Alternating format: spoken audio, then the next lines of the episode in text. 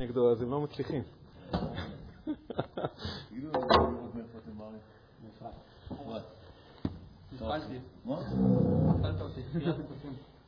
אוקיי, זה לא מכיר או לא? נתניה. איפה? נתניה. אה, קריית השרון. אוקיי, ליד המכללה. כן. בית גמליאל. הופה. יד רמב"ם. יד רמב"ם שם.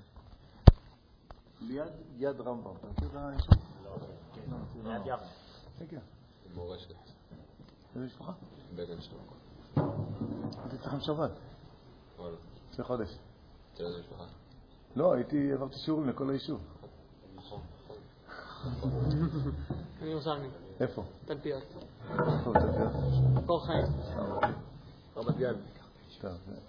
בישן, עמידר או? לא, רמת יצחק. הבנתי. ומי לנו פה? אתה מאיפה? אה, אתה אמרת נתניה? קריית נטפים. היה לכם איזה אסון שם עכשיו, לא? נכון? כן. כן. טוב, יש לי בעיה, אני מכיר את כל הארץ בשם. גם ברמה של כמעט רחובות, אבל... הנה, זה גם אה, החבר'ה שלך? מה זה? בוא, בוא, יש פה מקום, פה, פה. אני לא נושך, לפעמים כן, אבל... טוב, תראו. אה, קוראים לי אילן. אה, בגלל שאני מובטל, אז הרב שמואל קרא לי אה, לתת לכם שיחה וזכיתי. באמת, אני אוהב לשבת עם המכיניסטים. אני מלמד במכינה בלוד, ומשתדל ללמד פעם בשבוע בישיבה גבוהה באולגה. אה, חוץ מזה, אני רב של אולפנה. מה אני עושה פה? הזמינו אותי לקשר. טוב, אומרת הגמרא בשבת דף י"א. אה, זה רק שורה בגמרא למי ששומע את המילה גמרא והאוזניים נאטמות, בסדר? אמר רבא בר מחסיה, אמר רבא חמא בר גוריה, אמר רב. ראיתם? הרווחנו שורה שכולה מובנת? אה? שמתם לב? תמיד ש... דרך אגב, אתם יודעים למה הגמרא מקפידה ככה? כל האומר דבר שאומרו, נכון? מביא גאולה לעולם. תראו, אמר רבא, בר מחציה, אמר רבי חמא, בר גוריה, אמר רב, חלאס. חצי שורה, כמעט שורה שלמה. כן, חשוב מאוד. זה לא בגלל שהוא מביא גאולה לעולם, אלא בגלל שאחר כך אני יודע לדייק קודם כל מי אמר, ואז אם אני פוגש איזו אמירה שלו שלכאורה אולי סותרת, אז הוא אומר, רגע, אבל אתה גם אמרת, זה. אני אמרתי, כן, אמר רב, בר מחציה, אמר רבי חמא בר גוריה, אמר רב. אז אתה הרב, אמרת את זה. בסדר? זה הערת ביניים. מה הוא אמר? אה, אוי, סליחה. כל עיר שגגותיה גבוהים מבית הכנסת לסוף חרבה. רמת גן, הלכה להם. ירושלים, ירושלים, אבוד. נתניה, בכלל, כל הגורדי שחקים. מורשת, וואלה, בית כנסת שלכם בסדר, בסדר. אתה לא אמרת, לא זוכר? בית גמליאל. בית גמליאל גם, יכול להיות שבית כנסת... זה מעולה. כן, צריך בסדר. אתה מאיפה לא אמרת? איזה, החדשה או הישנה? באמצע. בגבעה, על התפר. אתה מאיפה? זה דרום. בני דרום. הרב אה, שלמה וייס. שלום אותך. אה, כל מי שגר ביישובים או מושבים יחסית, אז יכול להיות שבית כנסת יותר גבוה, יכול להיות שגם בקשת נדמה לי שהבית כנסת הכי גבוה. אבל היום יש עיר שהבית כנסת יותר גבוה מהגורדי שחקים של 18-24 קומה. רמת גן בכלל מתחרים כל העולם, 32 קומות, לא יודע כמה רוצים להגיע. נכון? אומר, תראו מה כתוב, כל עיר שגגותיה גבוהים מבית הכנסת לסוף חרבה. שיש פסוק שנאמר בעזרא, פרק ט', לרומם את בית אלוקינו ולהעמיד את חורבותיו. משמע שאם אני מרומם את בית אלוקינו, אז אני מקים את חורבותיו, אבל אם אני לא מרומם את בית אלוקינו, אז יש לו חורבות. ממשיכה הגמרא ואומרת, והנה מילה בבתה, אבל בקשקושה ואברורה לטלנד בה. כלומר, אומר רש"י, מתי אנחנו אומרים שזה לא טוב שהבית כנסת יותר נמוך? רק כשמדובר שהוא יותר נמוך מהבתים הפרטיים. אבל אם הבית כנסת יותר גבוה, אה, יותר נמוך, סליחה, ממגדלים, ממוזיאונים. לא יודע, השם ישמור, קולנוע, קולנוע, כן? אז, אז זה, זה לא לטלן בה, לא אכפת לנו. זהו, עד כאן הגמרא. נחמד? נחמד. בשביל כל... אני אעמוד, אני אעמוד, אני. לא יודע אם תראה לנו. ציבור. לא משנה, זה, הנה, הנה, המצאתי, המצאתי. לכל מי שהצטרף אלינו, זהו, אני לא, לא מתכוון לחזור פעם שלישית. הסוגיה בגמרא בדף י"א, בסדר? הגמרא בשבת אומרת שאם הבית כנסת, יותר אה, נמוך מהבתים הפרטיים, העיר הזאת חרבה. בסדר? שמעתם על הגמרא הזאת פעם? כן? יופי. אז, אז, אז ממילא כל מי שגר בעיר היום, שיצפה פגיעה. אני לא אחראי. דרך אגב, שולחן ערוך פוסק את זה להלכה. בסימן, נדמה לי, קנ"א, של בניית בתי כנסת, שולחן ערוך כותב שאם בית כנסת היותר נמוכה מבתים פרטיים, לסוף חרבה. מפחיד. טוב, אז האמת היא שאין לי תשובה לזה. זאת אומרת, אני לא הולך לפתור לכם פה את הבעיה. אבל לפחות ההסבר של הרב קוק מניח את דעתי. כי הרב קוק לוקח את זה לא לקטע הטכני, אלא לקטע הרוחני המהותי. וזה נוגע אליכם עכשיו, שיעור א' ושיעור ב'. שנה א', שנה ב'. מה? זה לא קצת מצחיק? מי? לא, לא, לא שהרב קוק, לא, לא, התבלבלת. לא שהרב קוק אומר זה לא פיזי. אני אומר. אני אומר, אני לא יודע לפתור את זה פיזית. אבל ההסבר לפחות הרוחני שהרב קוק נותן, קצת מניח את דעתי בצד הרוחני. הבנתם? אני אמרתי, טכנית אני לא הולך לפתור את הבעיה, לא יודע מה עושים. אין לי מושג. באמת צריך לשאול פוסקים של, של הדור היום. יכול להיות, אני שמעתי פעם מישהו שאמר שבגלל שזה אילוץ, כי ברוך השם עם ישראל מגיע לארץ, למרות שאני לא מקבל את האילוצים האלה, כי אתה גר גם באיזה גורדש חלקי כזה? לא, שש קומות. שש. אבל עדיין יותר גבוה. חצי יישוב. תבוא לפתח תקווה, יש לי שכונה שנקראת חנה הצפון, יש שם שישה בניינים, 194 משפחות. יותר מקשת. קשת זה 150 משפחות, 160. יותר מקשת. ועל כמה שטח הם יושבים? חצי מהבית כנסת הזה. לא בזבוז? תיישבו את כל, תראו כל, כל רמת הגולן ריקה. שטחים אינסופיים, קשת תופסת שטח בטוחה. יותר מחצי פתח תקווה. ו-150 משפחות, 160 משפחות. אז יש אפשרות לפתוח, אבל אנשים אה, מעדיפים לגור בגובה ובמרכז. אני לא סובל את המרכז, אני גר 20 שנה בדיעבד בפתח תקווה. מישהו אמר לי, אז למה בדיעבד? אמרתי, כי אני רוצה לעזוב, אשתי לא מוכנה. אבל אתה מבין שיש לנו פה בעיה? לא יודע לפתור את זה הלכתית. אבל הרב קוק אף פעם לא מסביר לנו פה הלכתית בעין הים, בסדר? הוא מסביר רעיונית. אומר הרב ככה, עמוד העולם מתקיים בהשרשה של הדעת האמיתית שהמרכז היותר גבוה ונישא שבחיים הוא קדושת החיים לשם השם יתברך.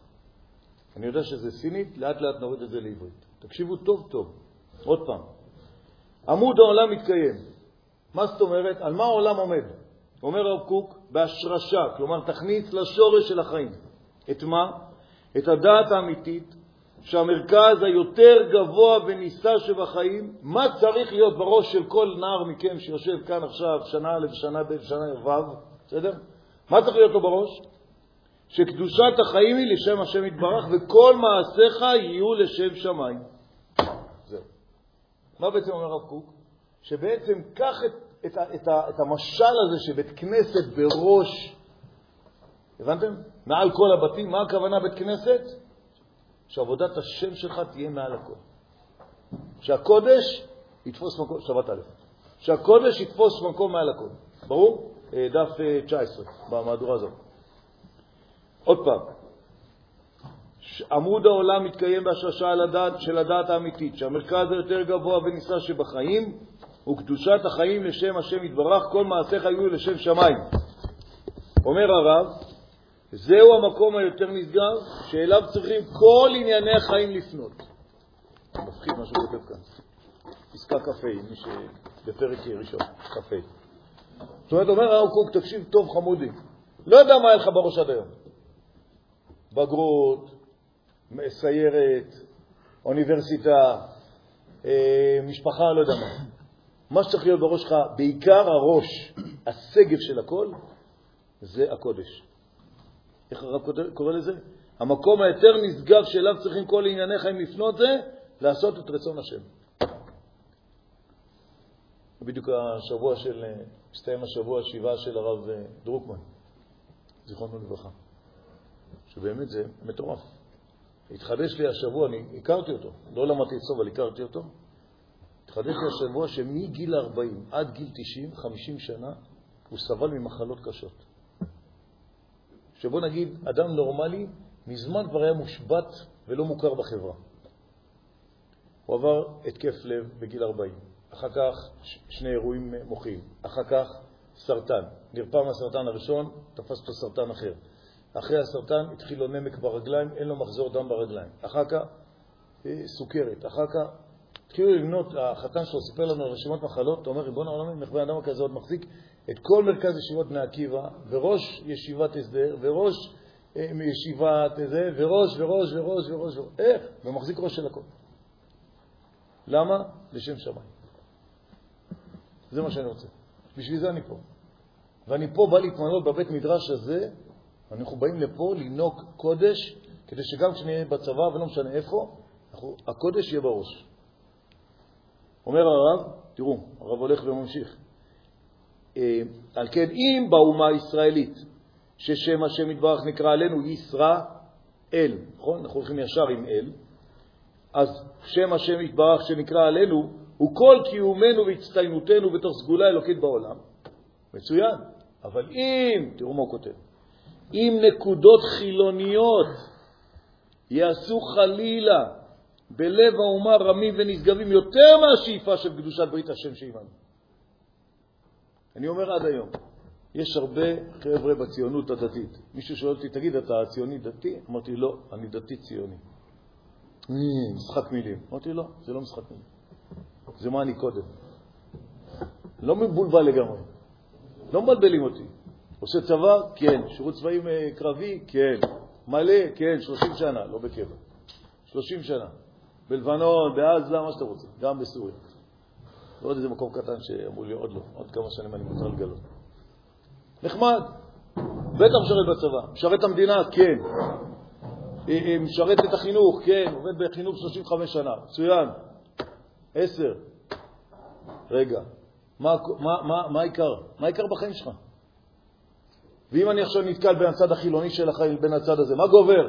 כולם מספרים לי, יורב, אתה מתנשק מחר במוצאי שבת בחצות? אמרתי, עם מי? אמרו לי, עם אשתך.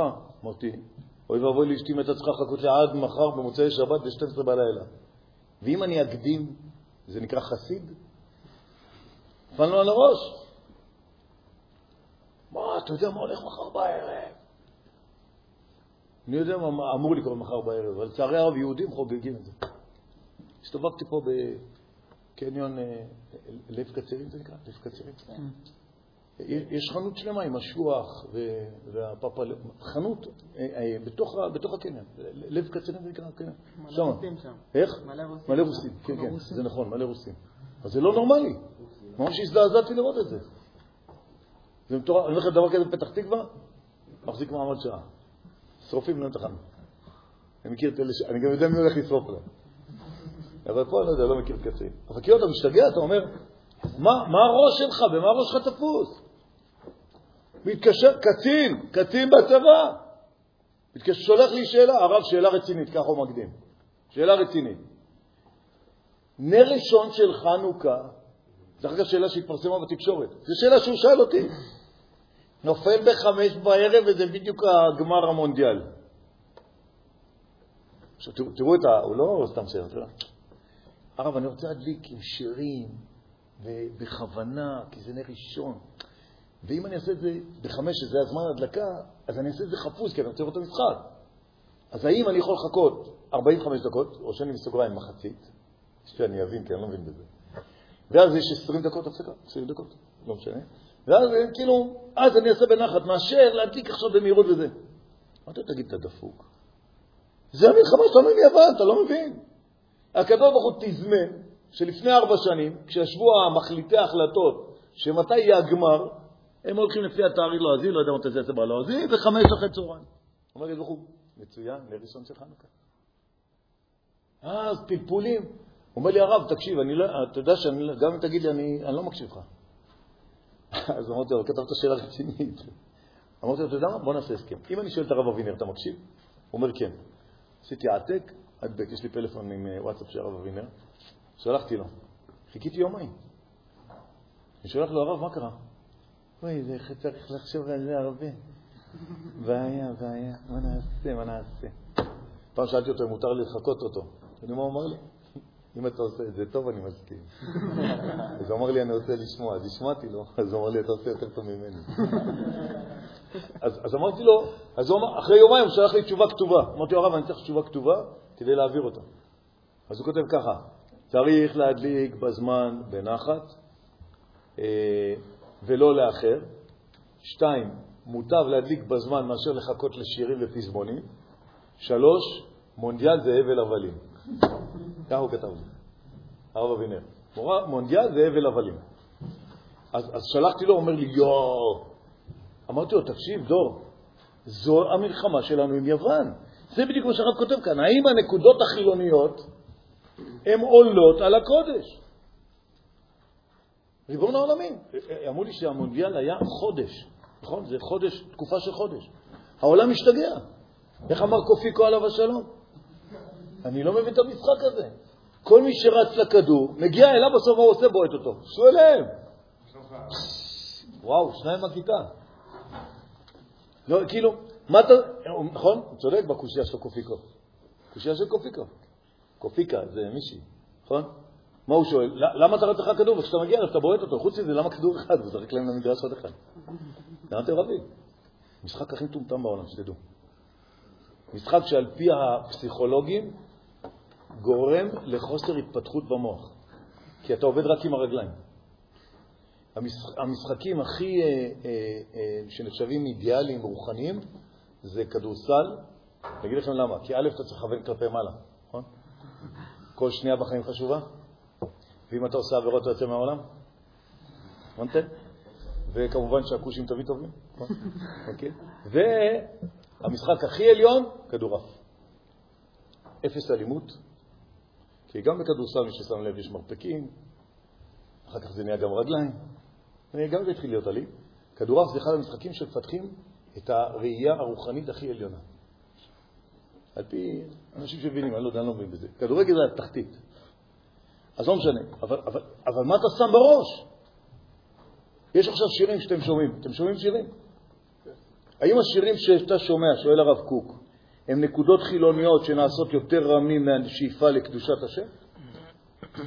האם החברה שיש לך ומה שאתה עושה איתה ספרו לי סיפורים. הרי אתם אה, מבוקשים.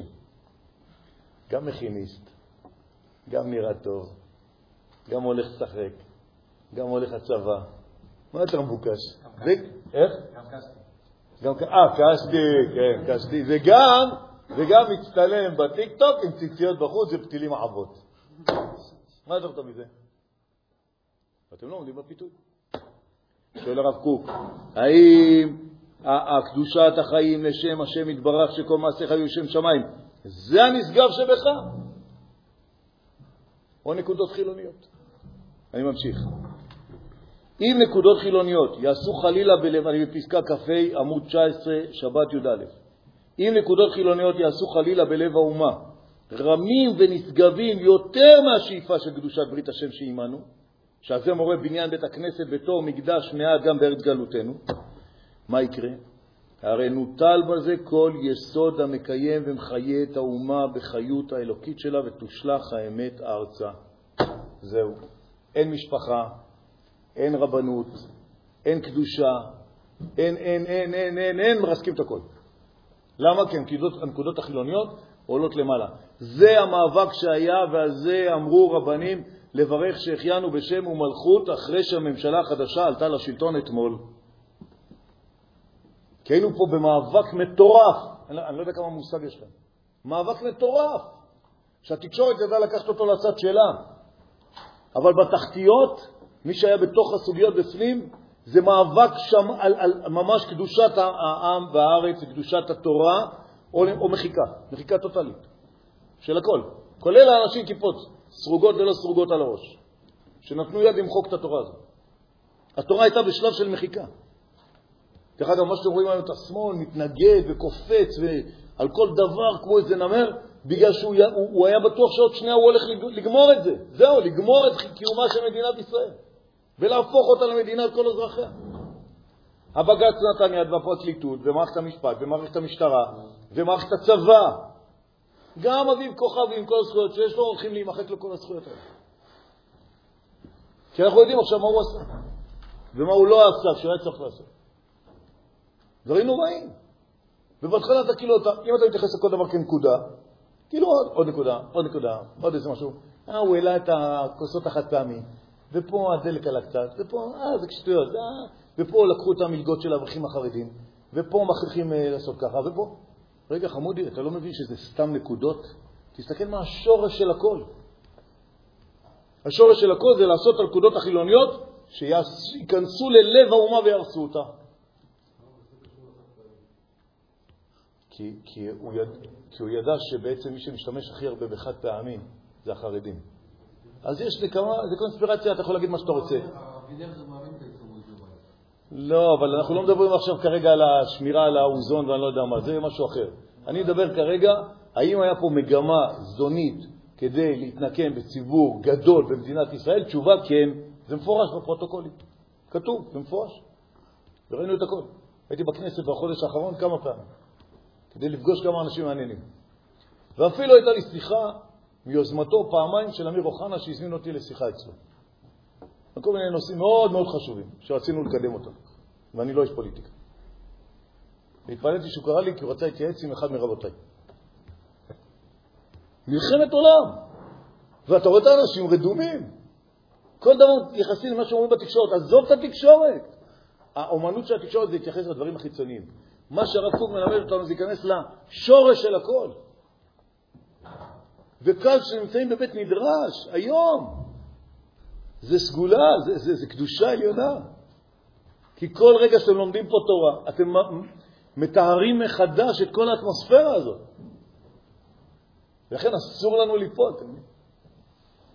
אסור לנו לרגע, כמו שהרב כותב כאן, שאם חס וחלילה זה מה שיקרה, הרי נוטל בזה כל יסוד המקיים חיי את האומה. על כן כל עיר שגגותיה גבוהים מבית הכנסת, לסוף חרבה. אומר הרב, למה? להורות שהתעודה, כל מקום שכתוב בתעודה אצל הרב קוק, הכוונה מגמה. שהתעודה של בית הכנסת, מגמת בית הכנסת, היא עבודת השם יתברך. הוא המקום היותר גבוה שבחיים, שכל פינות החיים הפרטיים כולם אליו יענו ועל ידו יתעלו ויתרוממו. בית כנסת זה, זה כמשל, שכל קדושת החיים שלך תהיה שאיפה לזה. ומה בונה אצלך בית כנסת?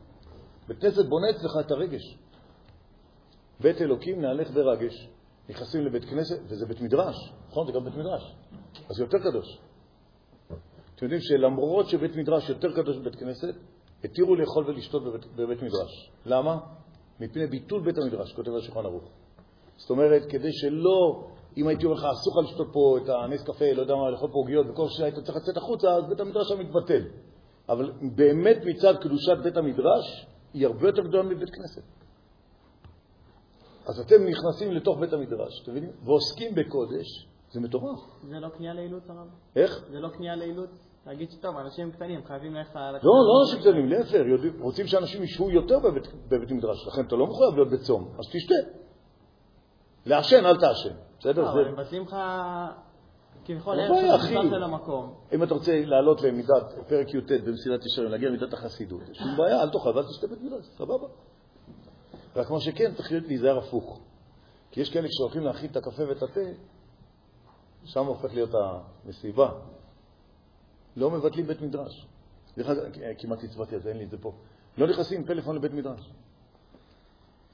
אין דבר כזה. א', אף אחד לא יקרא לך. אתם יודעים איזה באסה זה שאתה משאיר את הפלאפון שלך בחדר ואחרי כמה שעות אתה חוזר ואף אחד לא יתקשר אליך. אתה אפילו מרוב עצבים תתקשר לעצמך. תשאירו את הפלאפון בבית מדרש, בחוץ, בחוץ, לא יכניס לבית מדרש. וגם תשתדלו לא להיות ממגידי החדשות בבית מדרש. יש כבר חברותא לומדת רציני, פתאום בא מישהו, שמעתם? זהו. הרסת את החברותא.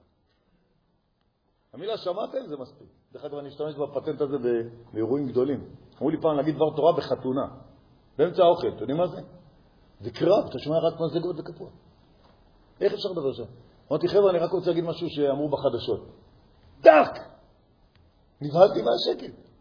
אמרתי, ככה אמרתי, איזה חנטרישים. אם הייתי אומר לכם שאני רוצה להגיד דבר תורה, אתם ממשיכים להרעיש, אני אומר לכם חדשות אתם מקשיבים, כולם צוחקים.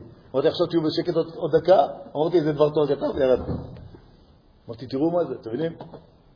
אני רק חוזר לנקודה המשמעותית הזאת. אתם בבית מדרש כאן בונים את עמוד השדרה האמוני שלכם. שבעזרת השם, כל מקום שתגיעו, אנחנו נשרת את המדינה בכל התחומים, בשיא המסירות נפש. אבל הקודש בראש. לא, לא מתבלבלים, לא מטושטשים, לא מאבדים את הזהות שלנו, שומרים עליה ישר. אני עכשיו ביקשתי מאחד מחברי הכנסת, שהוא תלמיד שלי, אה, אוהד טל, באפרת, הוא היה תלמיד שלי באילת, כיתה ד'. אז ביקשתי ממנו שינסו להחזיר לתעודת זהות את הלאום יהודי. אין את זה. לי יש, בתעודת זהות שלי יש, היא ישנה. אבל כל מי שהוציא תעודת זהות ב-16 שנים האחרונות, כתוב לו מעמד אזרחות ישראלית. אין הבדל בינך לבין ערבי שגר בטול כרם. כתוב גם אצלו מעמד אזרחות ישראלית. ואתה מבקש שתחזירו את הלאום. נלחמנו על היותנו יהודים, אז אני מבקש שתחזירו לאום יהודי. בלי שטויות. מה זה מעמד אזרחות ישראלית? מה זה הדבר הזה? נכון? צריך? לא יודע. הוא אמר לי, טוב, לא ידעתי על זה. הוא לא שם לב אפילו, כי אצלו כתוב מעמד. אני חוזר לכאן. אומר הרב, ובזה מתמשכת תכלית החיים לקדושה ולצדק בכל אורחותיהם. אם אתה יודע לשים את הקודש בראש, ממילא כל מקום שאתה תלך, זה יהיה קודש. אספר לכם סיפור. לפני שבועיים, בעיצומה של חנוכה, מלאו כבר, לא יודע, 15-20 שנה של דרור ויינברג, השם ייקום דמו. נהרג בחנוכה. ובסמטה בחברון, סיפור ידוע. ודרור היה מאוד מקפיד, הכרתי אותו, הכרתי אותו גם כשהוא צעיר ממני קצת בשנתיים. דרור היה מאוד מקפיד, הוא היה כשהיה מח"ט חברון, עם כל הפעילות הענפה שם, שבליל שבת, אחרי שמשכיבים את הילדים, הוא ואשתו הולכים לשמוע שיעור, ללמוד חברותה עם הרב עודד וולנסקי. שאני לא יודע כמה אתם מכירים את הרב עודד וולנסקי. זה אחד הרבנים שמדבר הכי משעמם בעולם. אבל מי שלא שומע אותו לא יכול להתגדל בתורה. אין, זה משהו מטורף, הוא מעיף אותך לגבהים עצומים. אבל הוא מדבר מונוטוני, מדבר לאט. נכון, יש מהירות שתיים בהודעות, בוואטסאפ כזה, לשמוע? אם שמים אותו על שתיים, אתה שומע אותו נורמלי. הבנתם? אז אתה שומע אותו נורמלי. הוא מדבר בשפה מאוד גבוהה. מי שרוצה קצת להתרשם מספר שנקרא אה, אבן ישראל, תסתכלו, תראו שם, תחפשו את הפסיקים והנקודות במשפטים שם. וללכת אליו כמח"ט חברון בליל שבת, אחרי שבוע כזה עמוס, ולשמוע אותו מדבר, זה התאבדות. ו- ודרור היה הולך עם אשתו, והרב עודד, בהספד, הייתי בהלוויה בכפר סבא, בהספד, הרב עודד מספר את זה, ואז הוא אומר, איך שאני מתחיל לדבר, מה הוא רוצה ללמוד עם הרב עודד? אורות הקודש. הבנתם? בליל שבת, מח"ט, אוקיי. איך אומר, איך שאני מתחיל לדבר, אני שומע את דרוגה. עם הראש שלו על השולחן, מנסר לו את השולחן. אז הרב עודד פתאום אומר, אני מוצא את עצמי לדבר רק עם הדסה, עם אשתו. לא נעים, אני עוצר. הוא אומר, שאני עוצר, דרור מרים את הראש, כל העיניים שלו כזה נפוחות, אומר, הרב, למה עצרת? אומר, כי אתה ישן. הוא אומר, לא. הוא חוזר על מה שהוא אמר. אז הוא אמר, לך לישון. יש לך שבוע עמוס, לך לישון. לא, הרב תמשיך. הוא ממשיך, הוא אומר, איך מתחיל, בום, מוריד את הראש, נוכח עכשיו, אומר, הרב עודד, התכופפתי לראות, העיניים שלו עצומות, והוא ממש נוכל. ואני מסתכל על הדסה, אני לא יודע מה לעשות. אומר, הרב, אומר, דרור מרים את הראש, ותראו מה אומר לו. אומר לו, הרב, אני רוצה שתבין משהו. אתם כל הזמן מתלהבים ומספרים, שמעתי שאתם מספרים לתלמידים, שאני מחדש בשדה הקרב כל מיני טקטיקות צבאיות חדשות. מאיפה אתה חושב יש לי כוח לחדש בצבאיות אם לא מתוך בית המדרש? שמעתם? מח"ט חברון. היה שבועיים לפני קבלת תפקיד של מח"ט צנחנים. מאיפה יש לי כוח לחדש בצבאיות אם אני לא יונק מתוך בית המדרש? זה נקרא עמוד שדרה. זה נקרא לשים את הבית כנסת בראש הבניינים. זה, זה דורש. זה דורש מאוד. יכול להיות שאתה תפספס תפילה, יכול להיות. כי אתה עסוק במבצעית, אתה פטור. אבל אתה לא מאבד את הקודש. אתה לא מאבד את הצלם אלוקים, אתה לא מאבד את המידות, אתה לא מאבד את התפרצות היצרים שלך, אתה לא מאבד כלום, שליטה. כי הכל בקודש. זה לא חייב לבוא לידי ביטוי מה, כל רגע בצבא, מה אני אעשה? מת להניח תפילין, אבל מה נעשה?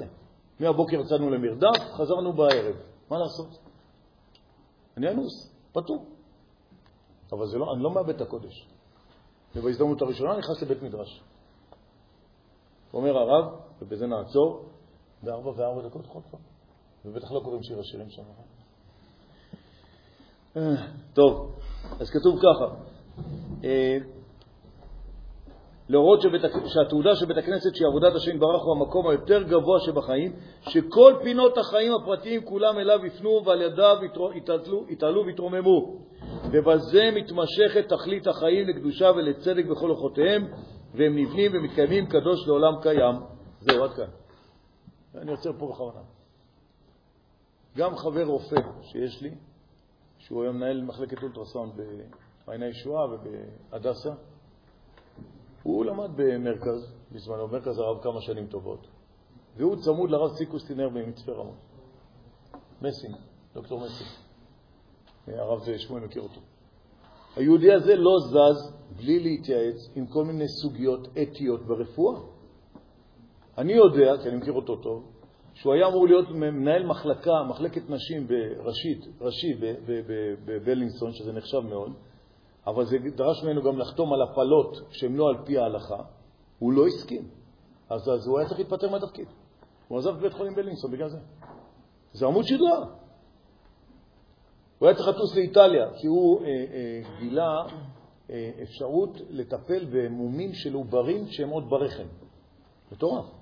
הוא בחור מאוד אה, מיוחד, גאון. אז, אז לפני שהוא טס לאיטליה, אז הוא התייעץ עם הרב ציקוסטינר, כל מיני סוגיות הלכתיות שהוא שמע שמתעוררות שם, ואחר כך התייעץ איתי על עוד כמה דברים.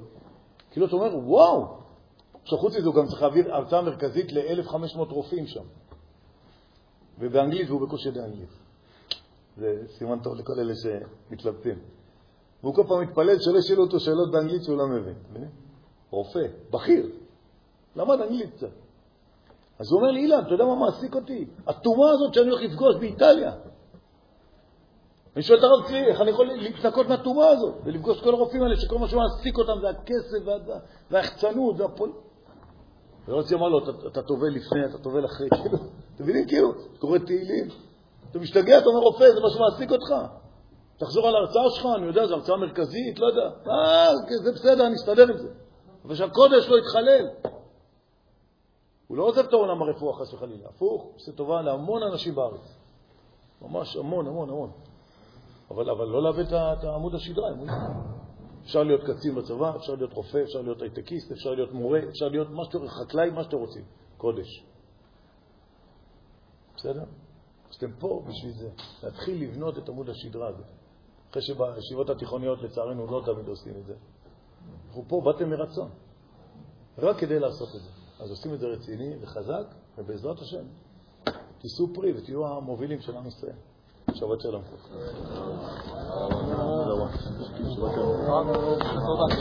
שבת שלום.